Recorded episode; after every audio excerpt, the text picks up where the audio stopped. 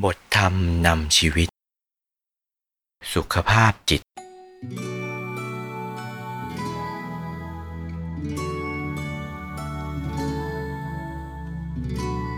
สุขภาพจิตจะดีได้ก็ด้วยการรักษาอารมณ์ให้ดี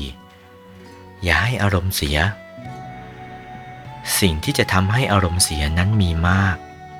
ผ่านมาทางตาบ้าง ทางหูบ้าง ทางความคิดบ้าง วันหนึ่งหนึ่งคนเรามักจะรับอารมณ์ร้ายๆร้อนๆ เข้าไปไว้ในจิตใจกันคนละมากๆ แล้วเก็บสั่งสมไว้เรื่อยๆ จนกลายเป็นกองขยะอารมณ์อยู่ในจิตใจ คนที่มีขยะอารมณ์อยู่มาก สุขภาพจิตก็จะเสียไปมาก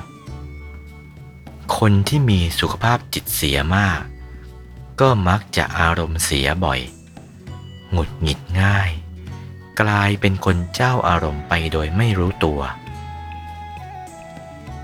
จากหนังสือคำพ่อคำแม่